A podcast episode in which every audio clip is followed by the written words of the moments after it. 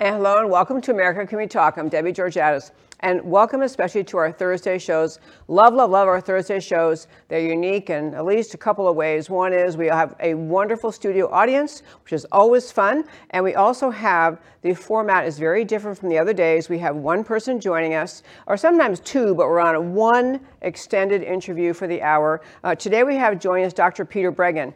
I'm going to introduce him in just a moment, and in his 10 pages of notes I have in front of me, 9 pages are his resume. So I'm not going to read the whole thing, but this is an extremely accomplished man. I want to introduce him to you in a moment. But before that, I want to mention a couple of kind of housekeeping announcements. One is that this show we do every Thursday, and it's a live audience, really, really fun. There will not be Thursday shows during August. So today, being July 21st, we have Dr. Peter Breggin. Next week, July 28th, we have a wonderful guest named Christy Hutcherson, and she founded Women Fighting for America.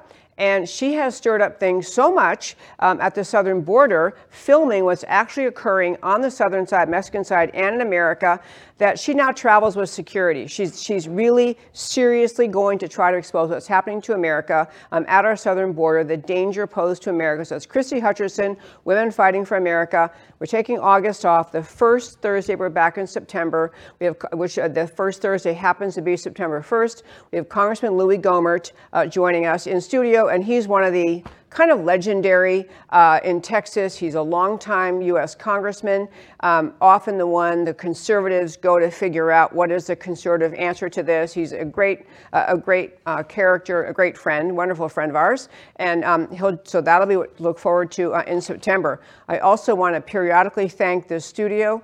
Often you hear people say at the end of their shows, and thanks to the producer, thanks to this. I'm usually running out of time by the end of the show, so I'm going to say it right now. I'm very grateful for Real News PR and Real News Communication Network. And on Thursdays, my producer, Emilio Diaz, wonderful, helpful, and he's out cheering for himself over there in the little booth, but it really is a very wonderful thing to have a great team that pulls this together every single week. So I'm very grateful for that. Also grateful for Krista Branch and that music, I Am America. It is not just a fabulous song, it's a message about how America gets saved. You know, we are America, the people who stand up and fight and speak up. That's who America is. So with those thanks in mind, I want to turn and introduce you to Dr. Peter Breggin. First of all, he and his wife, Ginger, are a team. I love that. I mean, they are a team as in work together, write together. It's a wonderful thing. This is their most current and bestseller book called COVID-19 and the Global Predators, We Are the Prey, as in P-R-E-Y, Prey. This is what the book looks like. You can order on Amazon, which I think I did. You can order other places, and their website, I think. But this is his book. It is the most thorough dissection, laying out of what happened, how America and the world got clobbered by COVID, starting in 2020, and really goes back decades before, laying out the groundwork of how we got here and how we got to the point could have had such a disastrous, really attack on the health of the people of the world. Before I bring him on, I'm going to tell you very briefly about his background. He has been, I don't like the word maverick because it can imply that you're, disruptive without a good point. But he's a little bit of a medical maverick, meaning he is a psychiatrist. He's in the state of New York. And early on in his practice of psychiatry, he was challenging what was then very popular, very acceptable, that electroshock therapy, or it's actually called ECT, electrical convulsion therapy. But it was a common practice, and he early on, as a psychiatrist, questioned it and said, what's happening, even if you think it appears temporarily to help, it ultimately leads to long-term serious harm, and some of these patients never get over it. And so he, over the years, kept championing that point, getting around to the time. There was a major study done and reported on, I think in 2007 or 2008, in which everything he said about this was proven right. Proven right, it has been had horrible detrimental effects. So he's willing to look at the facts on his own, find the facts for himself, and then speak up. So that was a wonderful thing. He and his wife, Ginger, the team, wrote this book along with countless other books. I have a long list of them here. But to give you the caliber of this kind of book, the introduction to this book has wonderful lead-ins, complimentary statements made at the very beginning, the introduction, by Dr. Peter McCullough, nationally renowned doctor, speaking up about COVID policy, COVID treatment, also by The recently and sadly deceased Dr. Zelenko, Vladimir Zelenko, endorsed this book. And the third one is a female doctor, Elizabeth Lee Vlett, also MD. And all of them wrote great things. But I want to tell you what the little blurb at the beginning was by Robert F. Kennedy Jr. And so, and he, Robert F. Kennedy Jr., being the author of The Real Anthony Fauci, what he said about this book. No other book so comprehensively covers the details of COVID-19 criminal conduct, as well as its origins in a network of global predators seeking wealth and power at the expense of human freedom and prosperity under the cover of false public health theories. That about says it all. It's a great, great book. And the other topic in this last point in the intro is that among the newer topics that Dr. Breggin and his wife have been addressing is the question of treatment for children and the widespread use of drugs in treating children who have some kind of mental health challenge or appear to have gotten some diagnosis, and the massive, in his view, overuse and misuse of drugs on children, leading to higher suicide rates, higher rates of mental health challenges for children. So he is continues from the early time of his practice until today, being someone who just seeks truth, speaks right up. And that might have been the longest introduction I ever did, but please, let's welcome to the show Dr. Peter Breggin. Hi, sir. Debbie, thank you so much for the introduction. I'm delighted to be on your show and with a live audience. Hi, live audience. This is yeah, they're waving. They're waving. Well, we're glad to have you, too. And I meant to mention in my intro that you have a show. You do a podcast. And is it called Refounding America? Is that right? Yeah, it's more than a podcast. Yes, once a week, Thursday nights at 6 o'clock. 6 o'clock on Brighteon TV. Brighteon, like E-O-N TV, and you can see it on Roku. Brighteon TV is on Roku, so it's a real TV show, and we do that once a week, and that appears then, you can hear that as a radio show on prn.fm. But we do a lot of things. My wife and I do a radio show Thursday nights at 5 o'clock together. We've never done that before, and she's terrific. And that's on America Out Loud. By the way, I'm getting a tremendous feedback echo. Is that happening on your side? Okay, you faded out a little bit. You're having tremendous impact. Feedback. Oh yeah. I was going to tell you, is the American Outlook thing, is that what it's called? Is that working well? America Out Loud. Is that working well? Yes, a tremendous format. McCullough is on that. He has his radio show on that. And actually, Lee Vliet. So the two of the three people who wrote introductions have outlets on America Out Loud. It's really growing. It's very conservative. It's very honorable. And it really speaks truth to power. It's a good format for people.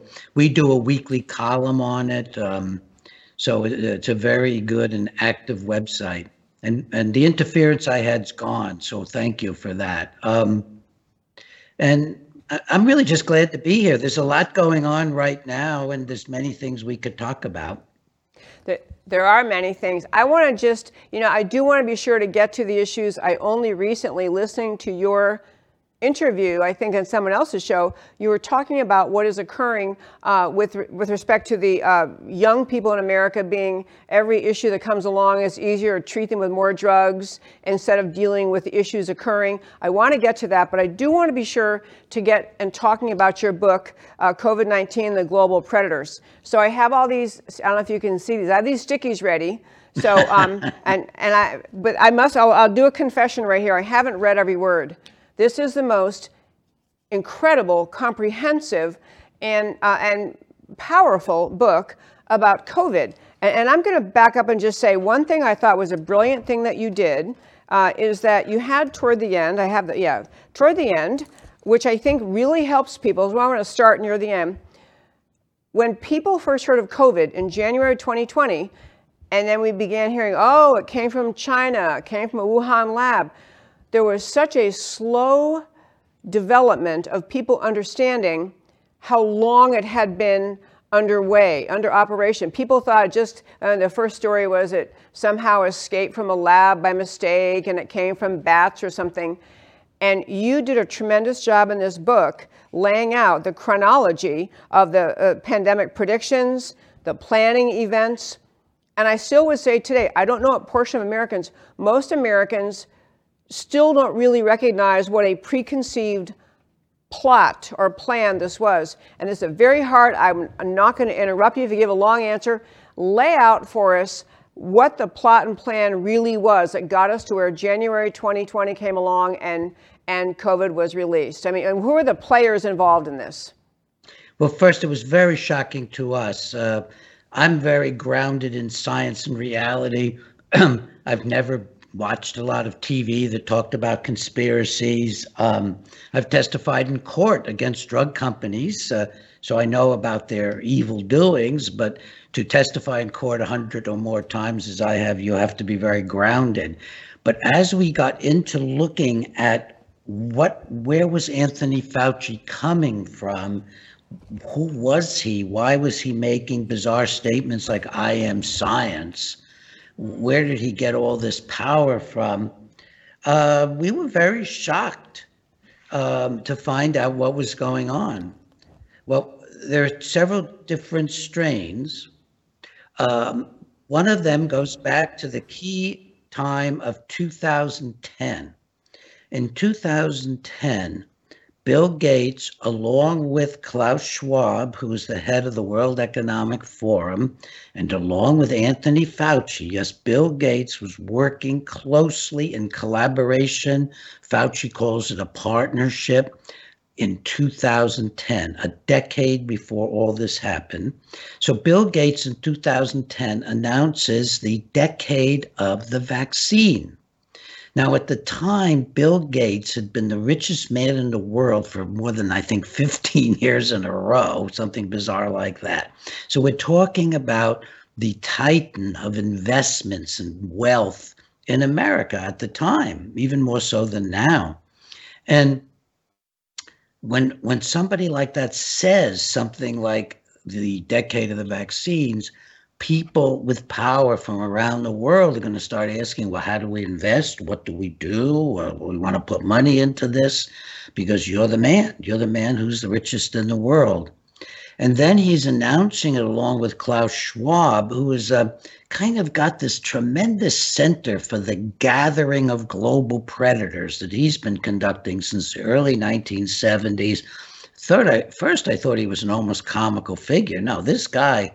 For example, as a part of his organization, he has the top 100 companies who partner with him on changing the global arrangements of things, changing so that there's a global governance above the nations, because the nation states keep getting in the way of the corporations and people like Gates and Bill and Klaus Schwab and the UN running things. They get in the way.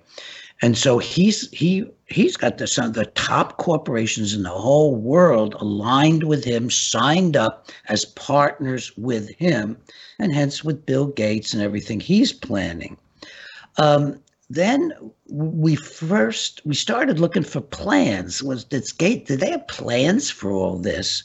And it's like God's hand, because I just get there and my fingers start flying over the keyboard. And one night I'm searching plans, and I find hidden, literally with no attachments or explanations to it, a PowerPoint presentation given in midsummer 2017. So that's 6 years ahead of 17. Yeah, it's 3 years. 3 years ahead of time. And in this PowerPoint, Bill Gates' organization called CEPI, which is a vaccine foundation that all the companies now are investing in because they know Bill Gates is doing this. And in the PowerPoint, Gates, by the way, I'm getting that tremendous echo again. Is it sound okay to the audience? And is it okay? Do I sound okay? You keep, yeah, it was just more, a moment ago you got softer. I'm watching his signals in here. You're okay, yeah, you keep speaking up, you're great. We go ahead. Oh, so keep my voice up. Yes, so up. In this PowerPoint presentation between Bill Gates and WHO, he basically divides up the world when the next pandemic's coming. He says, I'm going to handle the money. I'll handle the production of all these vaccines. We'll take care of all of this. And then World Health Organization, you're going to be the authority to control science and to control medicine. And that's what they did. So then I keep looking some more, and I find the master plan behind this PowerPoint presentation. And it's called the CEPI Preliminary Business Plan. It's in the book, the CEPI, and I've got pictures of a lot of this stuff I'm just showing you. I wanted people to be able to see pictures of, like, the PowerPoints. And in this plan, they are working with all the major health agencies of the United States. They're working with the Chinese CDC. They're working with multiple major corporations. World Bank is involved. And it's all about tooling up for the coming pandemic. And it's an astonishing document. And in it, Bill Gates makes pronouncements such as the companies will be compensated for all their expenses. He doesn't say by whom, but implied is the federal government and foundations.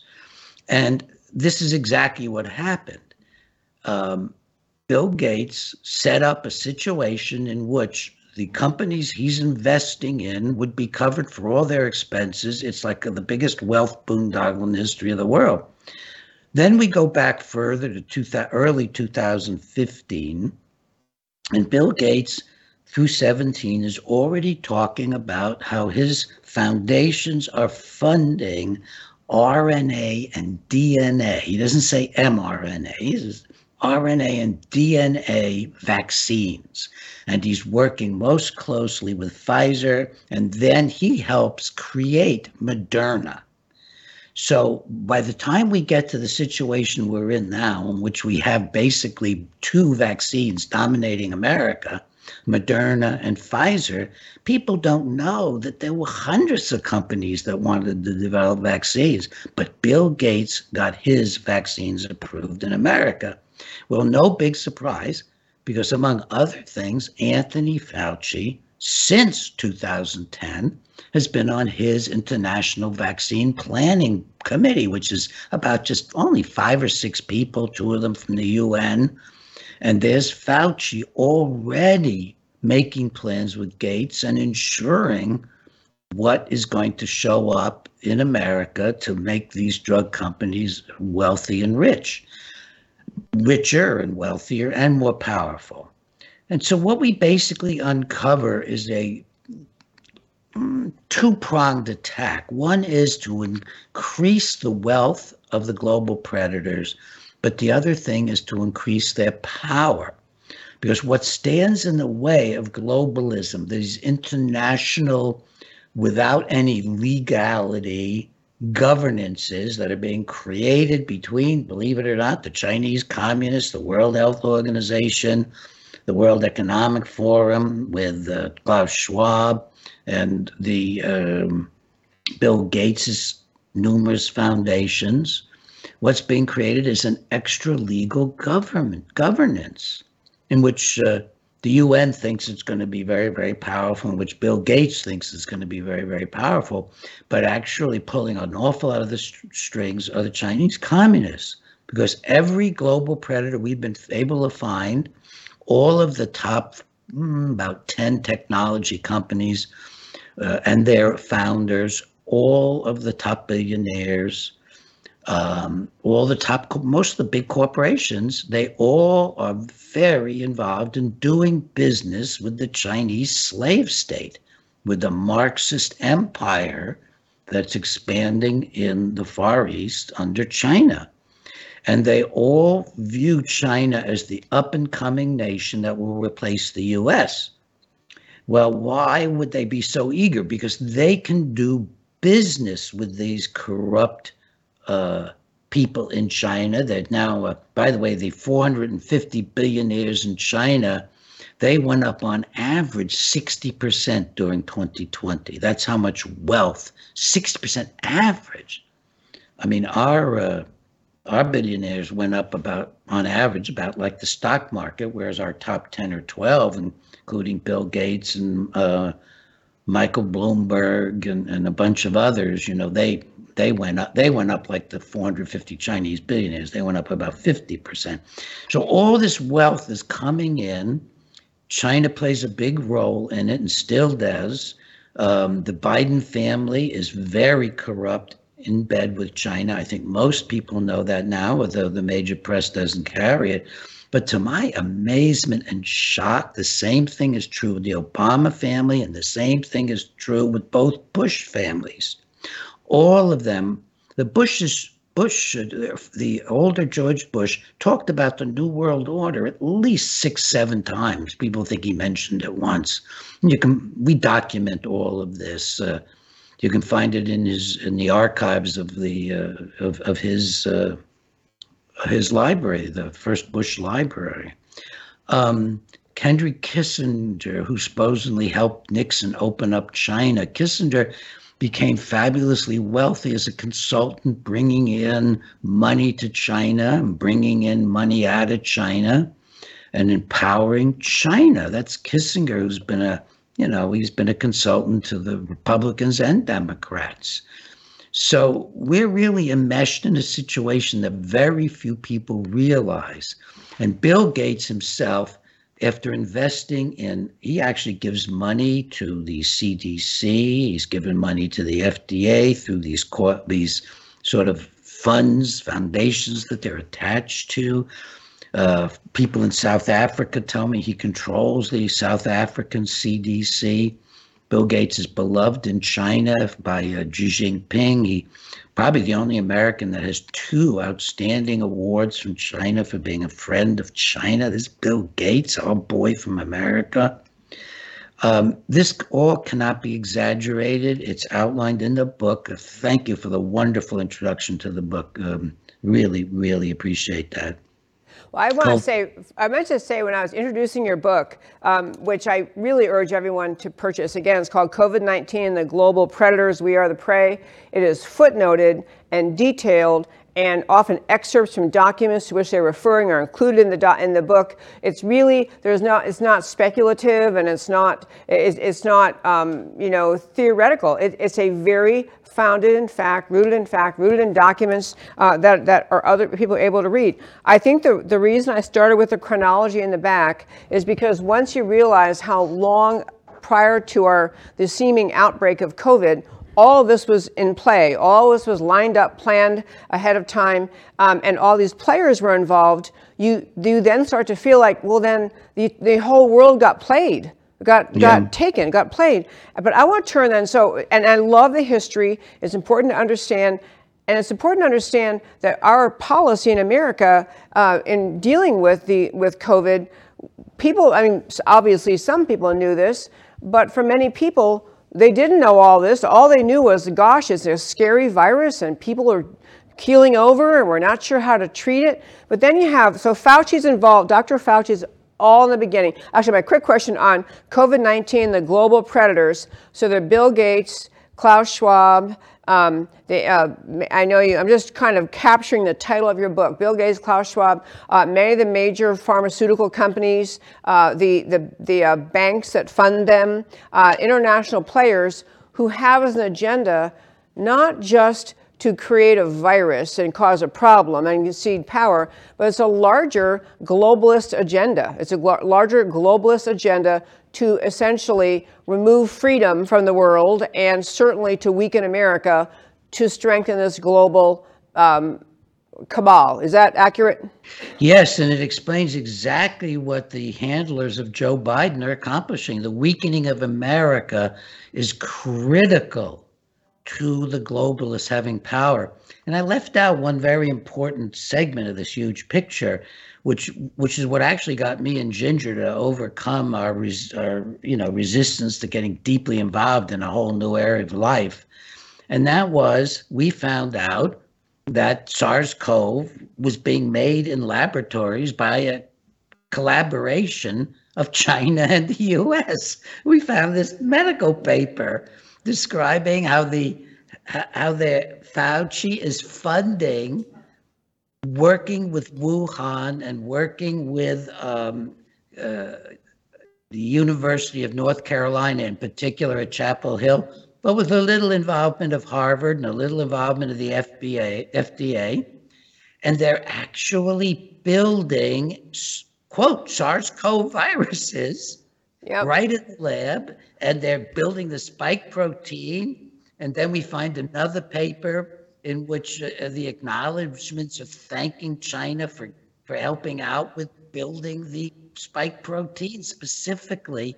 And it just blew us away. And actually, we managed to get those materials, our video and our reports. We got them to the inner circle of Trump. I'm not a big political person. I mean, I don't know any of these people, but we knew somebody who knew them, and they got it right to the Trumps. And Trump canceled Fauci's funding of the Wuhan Institute. Big deal. Never made the major press and barely ever made any press. But that was a big deal to us. So we thought, well, we're having an effect. We got to do this full time. And ever since we had that initial impact, which is April of 2020, going back that far, we've been working on these issues. Okay, so what accounts for this, Dr. Breggin? You've been a pioneer as a psychiatrist, as a doctor, willing to just investigate the facts independently, not be pushed around by the medical community. But so all of what you laid out in this book, which is just brilliant, and I love what Robert Kennedy had to say about it. But why in America, when you had, I mean, Dr. Fauci, and you also go through in the book, Dr. Fauci was pushing remdesivir in hospitals when it was performing poorly in experiments. It's a terrible drug. It was hurting people. Yet he kept pushing it, at the same time diminishing the role and the efficacy of ivermectin and hydroxychloroquine and things that work.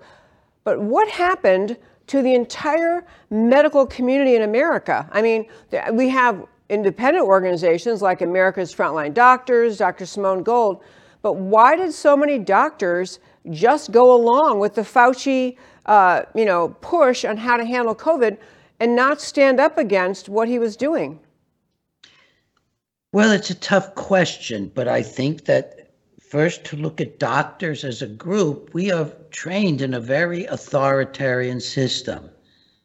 And we are rightly taught from the beginning that our decisions that we make, are life and death at times. We've got to, really know what we're doing. But it's an authoritarian system. And I think that sets us up for being submissive to authoritarian systems. Another thing is that we have a tremendous investment financially, especially nowadays, not so much when I went through training, but now the financial investment in medical school is enormous.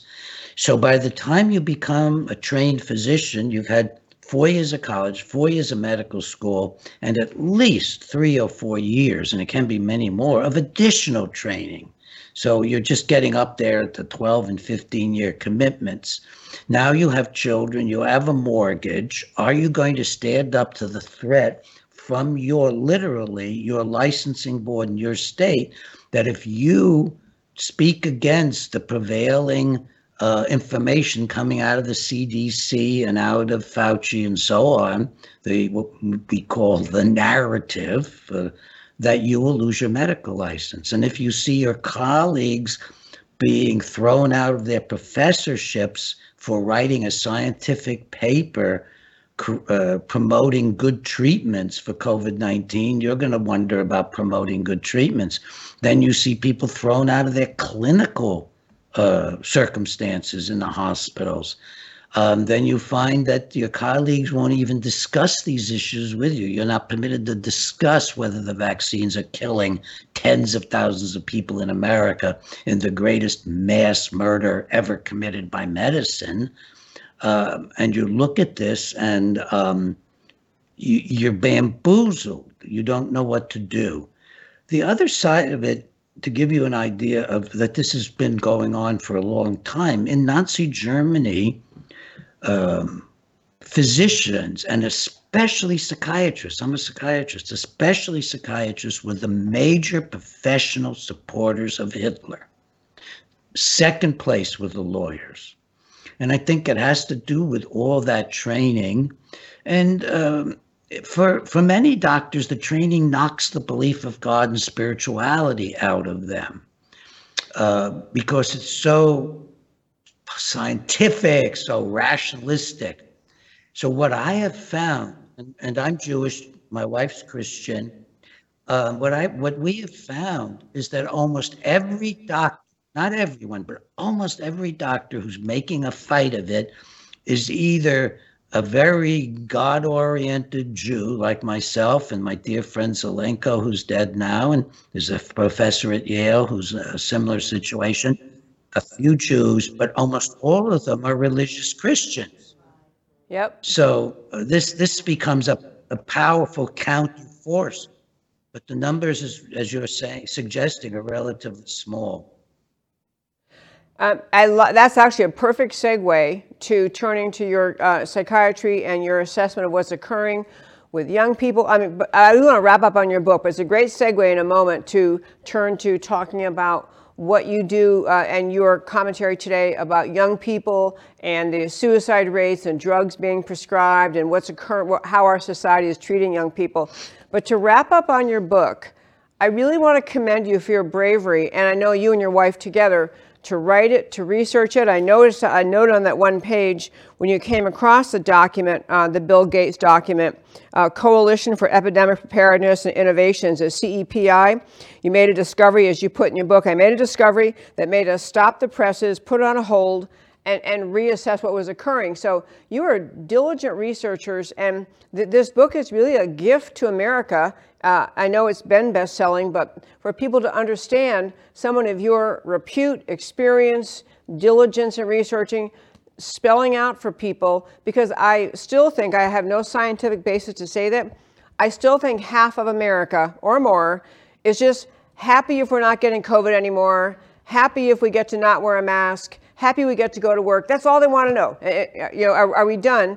And they don't want to uncover what was behind it. But if it isn't uncovered, it just allows it to lay in place and for the next launch, the next, which we are now seeing, the next virus is coming, the next virus is coming. And to understand how orchestrated it was, it's just vital for people to be able to free themselves. You did have at the end of the book, I was going to mention too, you had a great thing about what we should do, you know, what we should do as citizens and as, okay, I even have these labeled here. Got to find that quickly. But yeah, you wrote one more thing. You wrote a Fauci Bill of Particulars. You got to know I love that. A Fauci Bill of Particulars, what exactly he's done wrong, really, really great thing. And then basically you wrote about action steps to save freedom. It's in chapter 36, page 485, action steps to save freedom, because this is really what we're talking about. It's not just health or not getting COVID, it's freedom. It's freedom itself, and mankind having exercised their God-given freedoms. I just can't, I can't commend you strong enough about the book, but I do want to turn thank you. I want to talk about the your practice of psychiatry, and I meant to say in your introduction, I didn't get around to it, but Dr. Breggin, our guest today, was once called the conscience of psychiatry by Bertram Karen, professor of psychology at Michigan State University. And part of what's such a blessing about what you bring to psychiatry is your open and advocacy for the place of faith, place of love, the place of human interaction, instead of looking at children as a little, carbon unit to be injected and treated. But I want to interrupt ourselves and play a quick clip. It's from your website. If we have that, Mr. Emilio. Okay, well, quick play this clip from the beginning of your website. Here are four principles for living like an American. Protect freedom. Take responsibility at all times. Express gratitude for every gift and opportunity. Become a source of love. Once Once again, these are the times that try our souls. We must find the strength and the courage to rise up to refound America in the spirit of liberty.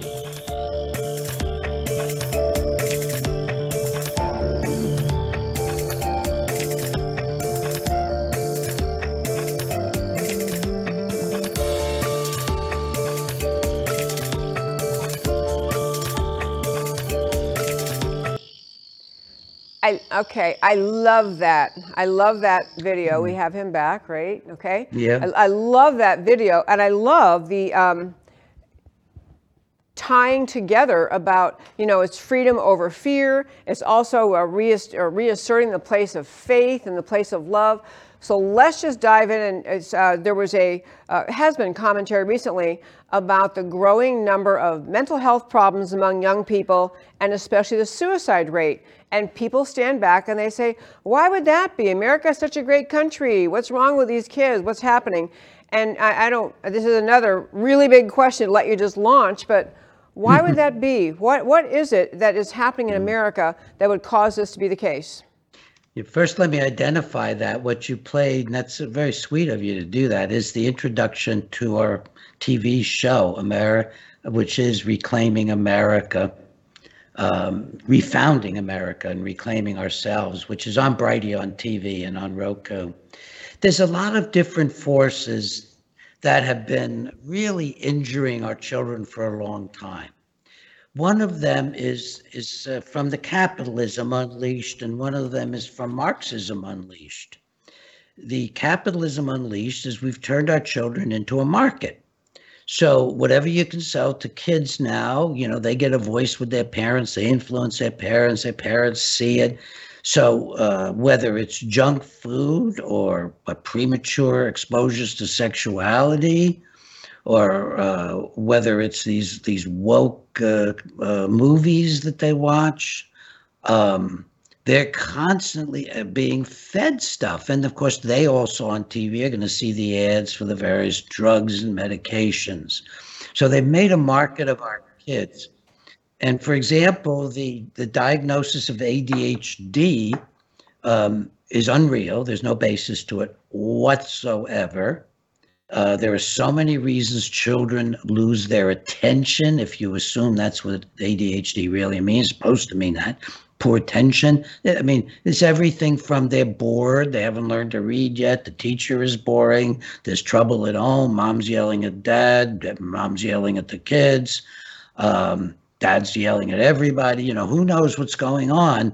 But when kids don't have attention in these classrooms, it doesn't really mean much. The most important statistic we have is that kids who get labeled ADHD are predominantly the youngest in the class. Big surprise. So it's a fake diagnosis created by the drug companies, pushed through the U.S. Department of Education and teachers.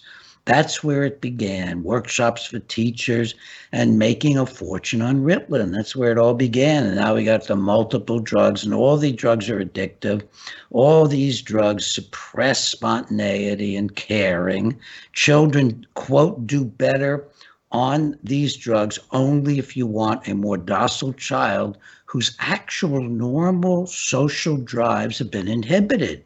So they don't talk in class. They don't bother their other kids in class.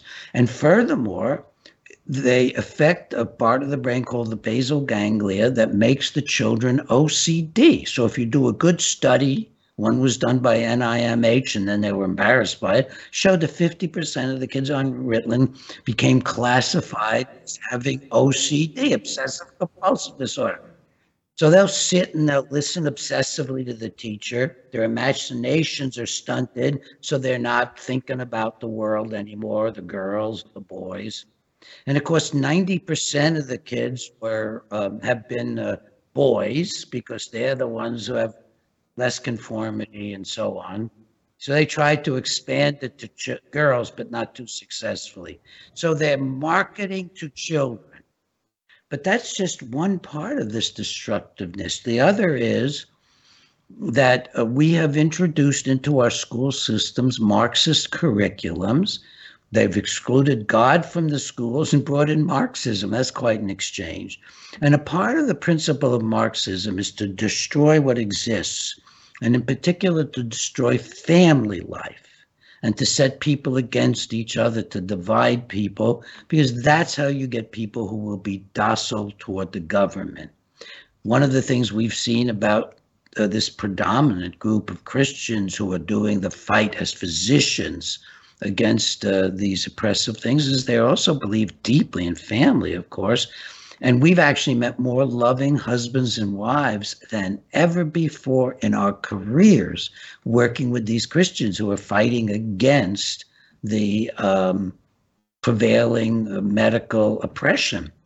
So they want to destroy the family. And one of the things they've been doing, in for example, in California, there's just some new disclosures on teaching children about various deviations in sexuality from the norm, which is boys and girls seeing themselves as boys and girls. And again, I'm actually not hostile toward people being gay. I work with gay people. I have gay people in my practice, which is really a sacred thing to me, that they trust me knowing I'm straight heterosexual, because I really, support them. But that's different. I mean, gay people come to that conclusion on their own, usually very young in their lives. They're not being pushed in that direction by teachers and having great confusion added. They know they feel different from within themselves. What our schools are doing is seducing children, grooming children now to have so many deviations that it takes multiple different names to name them. Teachers in California introduce themselves now as I'm so-and-so, I'm bisexual, and I'm Latino, and I'm proud of it, and so on and so forth. But they don't announce themselves as Christian or Jewish. I mean, that's not a part of the game. The game is to undermine prevailing traditions. And if they can do enough of this, the Chinese are going to have a lot less problems taking over America and the world. So our kids are being bombarded from terrible places. Now, naturally, that leads them to be more depressed and more anxious. And guess what happens then? They get the antidepressants. Ginger and I wrote a massive bestseller back in 1994 called Talking Back to Prozac. I became the world's expert on all of that because I was asked to be the single scientific experts for over 150 lawsuits against Eli Lilly for allegedly causing mayhem and murder and suicide from their drugs. So I really was up on this real early and had tremendous ability to study how the drug companies work and how the FDA works. It was always, all that was a part of my mandate as a single scientific expert. And what I found out very early was these drugs were causing violence and suicide. So we now give drugs to children that will cause violence and suicide when they're depressed and anxious. And one of the results of that is that several of the largest child mass murderers have been on SSRIs. I've been a legal expert in cases surrounding Columbine, and the main Columbine shooter was on an antidepressant, Luvox. It's very similar to Prozac, very similar to Celexa and Lexapro, and all these drugs are one group. They're extremely similar. They're lumped together in textbooks, in which, if they're honest textbooks, they say they cause suicidality, not just in children, but we're talking about kids right now, and they cause violence. I was a medical expert in cases surrounding the Aurora theater shootings, also in Colorado, two of the worst mass murders we've ever had in the United States. Both people were on antidepressants. The shooter in Aurora eventually ran out of his antidepressants, but by then he was already horrendously psychotic. And many admissions The mental hospitals are people psychotic on the antidepressants. So we're just coming at our children from so many awful ways. It's going to take a real revolution. I don't mean a violent revolution, but a real revolution to transform the way we treat our kids. We got to get them out of the public schools and into alternative systems. The alternative systems have to become the normal systems, and we've got to make sure that they are being taught by people who believe in America and have relatively sane outlooks on children. You probably can't tell because in this studio audience, but I'm hearing a few people who are kind of saying, yes. Well, I will tell you, I want to loop back to pull some strings together. There was a thank you for all of that. One string I want to pull together is the role of the pharmaceutical companies. We talked about it with respect to COVID. Well, over here also on this domestic side and on the side of children and their struggles with mental illness, when you take God out of a sense of your identity and you're just one expression, you're just a carbon unit, you're just an injectable unit, like that Dr. Harari said, then when you have any issue going on, the pharmaceuticals, any challenge, any upset, the pharmaceutical company is ready to jump in and say, oh, but we have this. And so then again, you have the medical community, the psychiatrists, wanting to find some solution. And since re-inspiring faith and love and a sense of God-given identity is not viewed as medical, the easy answer as well, because this happened, you probably need this. So you have, again, I was reminded of that military-industrial complex analogy. Is like it's like the pharmaceutical, medical industry, medical bureaucracy complex that is perpetuating this. And for children, when you are growing up in a loving home and parents paying attention, you had kids, your ADHD analogy, and you said there is no such thing. We used to laugh about that. My kids are grown, but when they were little, you would read these things, oh, a teacher says so-and-so has ADHD. It's just like, what she's saying is he's a boy. And he's really bored because this class is boring. I mean, letting kids be kids, a little rambunctious, if they need to be sit in the hall for 5 minutes to settle down. We used to know how to do that. And the presence and power of these massive pharmaceutical companies and their snake-like integration into the medical community, the psychiatric community, it's like the kids have no shot unless they've got parents standing up for them. It's truly amazing and wonderful to expose. I hope I wasn't making noise. I was leafing through my papers trying to find the name of your book. You had a book, Talking Back to Prozac. Wasn't that the name of it? Yes, we have a couple of books that we've done on those issues. There's a Talking Back to Prozac, which is it's a harder book to read. I'd recommend Medication Madness. That's my most recent book on what these drugs do to everybody and how to come off of the drugs. That's Medication Madness. It's a paperback. If you're more studious, you can get a medical book of mine, which is also fairly recent, and that's Psychiatric Drug Withdrawal. And that's a handbook for prescribers, patients, families, therapists. It's a handbook for anybody, but it's published by a medical publisher, very scientific. Those are the two books that I think are the most recent and up to date on these issues. But I published books on all those issues. We're going to getting to the point where we have a microphone that we can pass around the audience. They can ask questions. But I really liked your point too, or I'll do my spin on it. Or my thought on it is, when you have a political ideology like Marxism, and they simply want to be the primary quest is to be in control and control your lives. Children are the most obvious and vulnerable and logical target. Get to those children early, and then, as you say, take God out of public schools, take any notion of prayer or even God-given identity out of public school contemplation and consideration. And then you have the upsetting the whole role of parents and family with schools encouraging gender confusion and telling you when you're 5 years old you get to pick your own gender. I mean, which most of America does not agree with. Americans don't want this happening, but the public schools, and you know, I'm going to go on a ramble very quickly, but here in the great state of Texas, we had our governor a few years ago, after a school shooting, put in psychiatric centers, not in physically every school, but designating a psychiatric center for every public school area.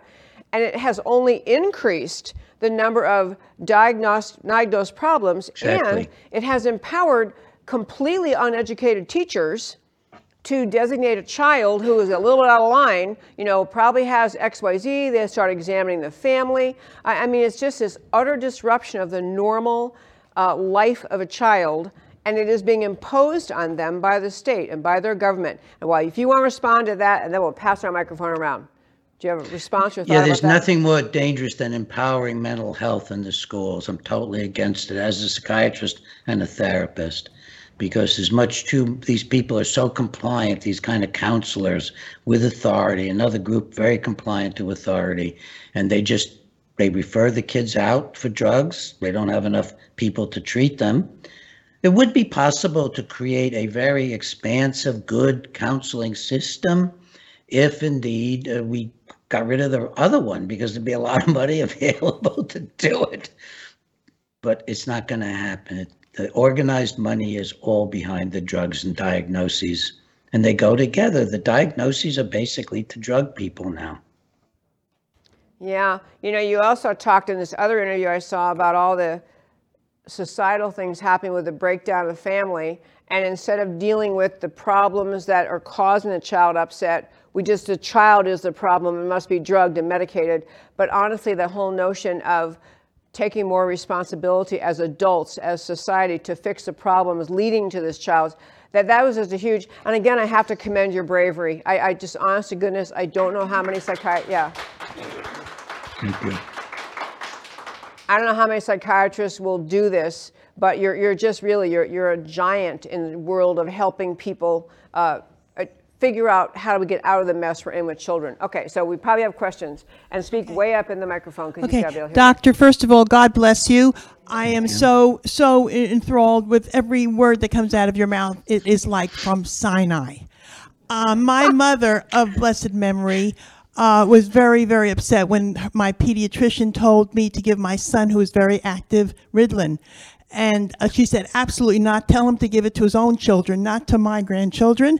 And she told me to go to the rabbi. The rabbi said, you know, in the olden days, kids would get up in the morning and they would feed the livestock and they'd work on the farm. And by the time they got to school, they were tired and they didn't, and they stayed in their seats. However, today, so the rabbi said, get up early and run around the block a few times with your son, and he'll be fine when he gets to school. And it actually worked. But I want to have a question here also is, what about what's happening with all of these children who have, what are had COVID? No, not COVID, but allergies. When I was growing up on a farm, a 50-acre farm in New York State, we ate dirt. I mean, nobody had allergies. What is going on now with children with allergies? Well, that's a great segue into something I wanted to make sure I said. I think very likely, we don't have the evidence yet, nobody wants to study it, that the multiple injections of allergens that we're giving to our children to treat, for measles and mumps and all the various other things, they are probably overstimulating our immune systems. And that, because we've noticed this too. Ginger's mom lives with us. She's 94 years old. She doesn't have all the allergies and stuff that we do. And I do think that it's you can map probably the increasing use of vaccines. And I'm not against all vaccines. I'm in favor of doing a scientific analysis of them, which has never been done. But of course, the drug companies, but some of them obviously are saving lives.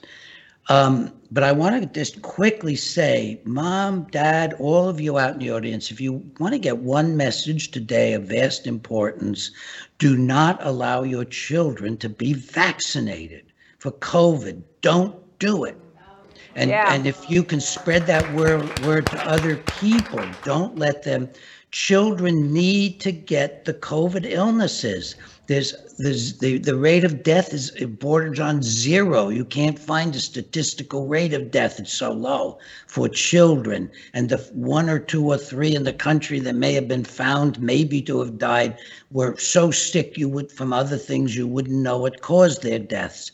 But when they get a COVID, they then become much more immune than they will ever become from any of the vaccines. So let them get immunity, let them become part of community immunity. You do the whole world a favor. You save your child from dying from sudden unexplained death or from myocarditis or getting neurological disorders and getting sterile. So do not let your child get vaccinated, and do what you can to prevent other people. So thank you for the question, which enabled me to get that in. Yeah.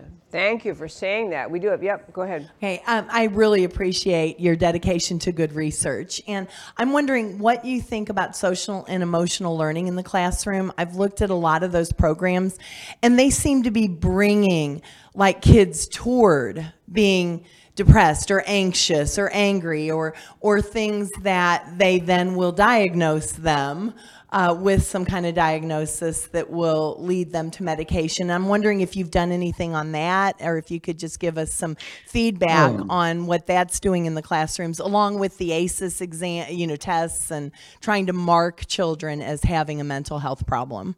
It's all the devil's work, so help me. And I don't even believe in the devil. It's my metaphor for evil. But I appreciate people who do believe in it. But no, it's all the devil's work. The psychiatric mental health community, by excluding God, by excluding personal sovereignty, by excluding personal responsibility, makes children and adults worse. I'll give you a simple example. I do a lot of couples work.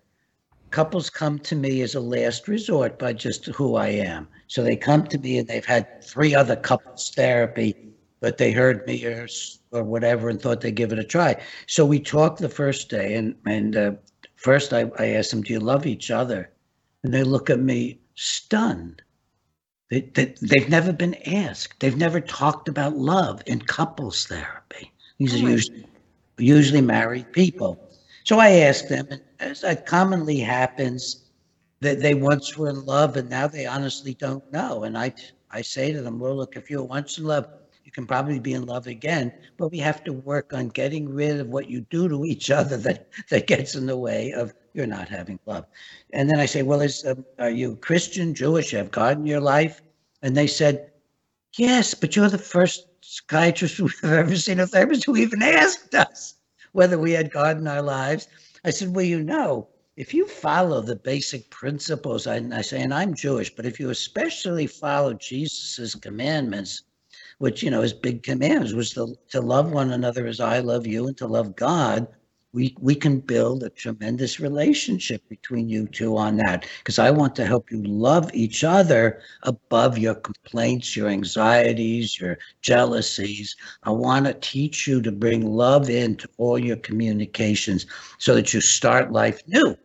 So, and then comes one of the biggest ones, which is, and doctor, you're talking like we can control our emotions. We've been told by every psychiatrist that it's not under our control, our emotions.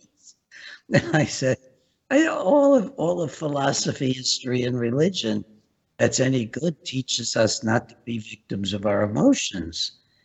We can actually develop, we can garden our thoughts and feelings, get the weeds out, and become more loving, more responsible people. And if there's a little boy in this group I'm talking to, I say, and you're only 6, Jamie, but it's true for you too. You're going to learn to talk more respectfully to your parents, and they're going to learn to talk more respectfully to you. And by God, you're going to learn never to hit your sister, because wow, big brother hitting sister. I mean, that's not what those muscles are for. And I might feel his muscles. I'm going to talk with him about it, how much his sister's going to love him in the future if he never beats her, hits her, supports her. So all these moral issues I bring up, all these concepts for living are pretty much foreign to everybody who's been in therapy of any kind, social workers, psychologists, psychiatrists. We've taken everything important out of daily living and out of therapy as a result, too. That was a beautiful answer. Honest to goodness, the idea that people come to a psychiatrist and I don't know what they are expecting, but to be just asked those basic questions about love and what's your faith or where is your faith standing? I mean, those seem so central to happiness in life and central to a marriage, and to think that's never talked about. That's pretty sad, and that's great. I was too bad we can't send more couples your way to for your counseling care. Please don't inundate me. I've got a nice balance. Okay. Well, it's our secret then. All right. Are there any questions out here? Anybody? No. Okay. Actually, we have a microphone right there. Dr. Breggin, I've been in healthcare for 24 years, and I have two sons that are 13 and 10. And I just want to echo everything you said today. I could not have said it better. It's 100% how I feel regarding the vaccine. I do everything I can to stand up against that and to fight for my children, and also having God in the home. I think it's extremely important. So those are two issues that are probably my biggest passion. So thank you. Well, and thank you for what you're doing. Well, Dr. Breggin, this has been a treat. I am so grateful you happened to be available and that Ginger got back. I love that you, I think last time you were on my show, we talked about this. It's really nice to work with your spouse. If you actually like each other and have fun together, it's a wonderful thing. So I'm really happy for both of you. And I thank you for this book. Again, for our listeners, you really should, I'm not going to say read and memorize, but read this book, COVID-19 and the Global Predators, We Are the Prey. And one reason to do it is to have facts at your disposal. So when people try to argue to you that, Dr. Fauci and the federal government, they were doing the best they could, they were trying to help, you've got some facts ready to respond, or just send them the book. Because I think as part of our society's effort to get freedom back, to get America back, we have to be able to spread truth. Do you have a parting? It's like you were going to say something. Go ahead. Well, I'd like to tell people they can get... Oh, I'm sorry. Were you asking me? Yes, go ahead. Yep. Yes. You.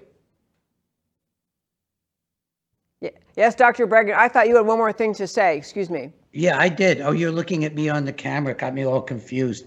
Sorry. You can get the books at a discount from us, if you like, and it helps us... with our investment in getting the books out. And that's to go to wearetheprey.com. Wearetheprey.com. Wearetheprey.com. Okay. Get a discount. Okay. Dr. Breggin, stellar book, stellar interview. Thank you so very much. Great show. Amazing time with you. Thank you.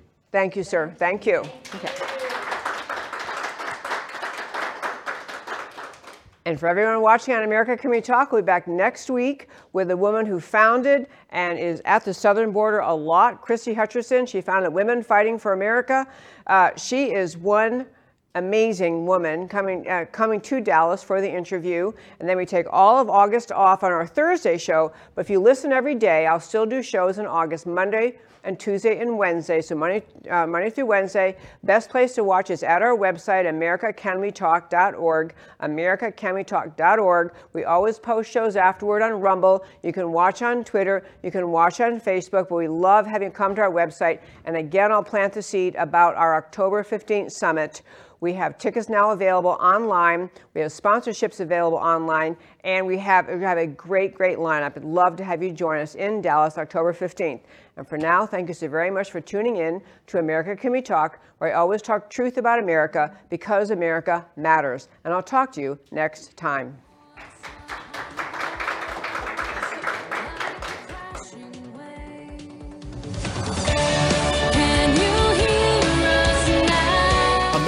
Can we talk? Truth about America. Can you?